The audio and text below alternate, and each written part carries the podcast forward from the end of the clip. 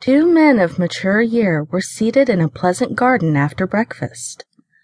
One was reading the day's paper, the other sat with folded arms, plunged in thought, and on his face were a piece of sticking plaster and lines of care.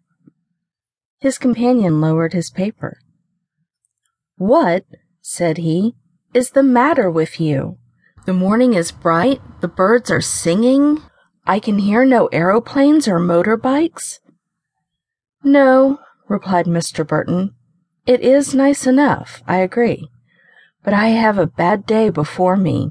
I cut myself shaving and spilt my tooth powder." "Ah," said Mr. Manners, "some people have all the luck."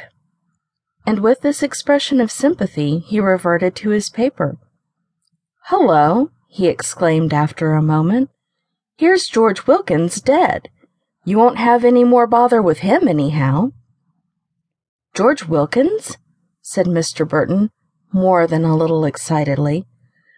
"Why, I didn't even know he was ill." "No more he was, poor chap. Seems to have thrown up the sponge and put an end to himself. Yes," he went on, "it's some days back. This is the inquest. Seemed very much worried and depressed, they say. What about, I wonder? Could it have been that will you and he were having a row about?" "I don't know," said Mr. Manners. "He was a man, I thought, who did take things hard.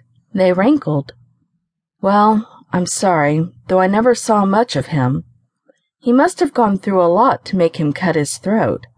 Not the way I should choose by a long sight. Ugh! Lucky he hadn't a family, anyhow. Look here, what about a walk round before lunch? I've an errand in the village."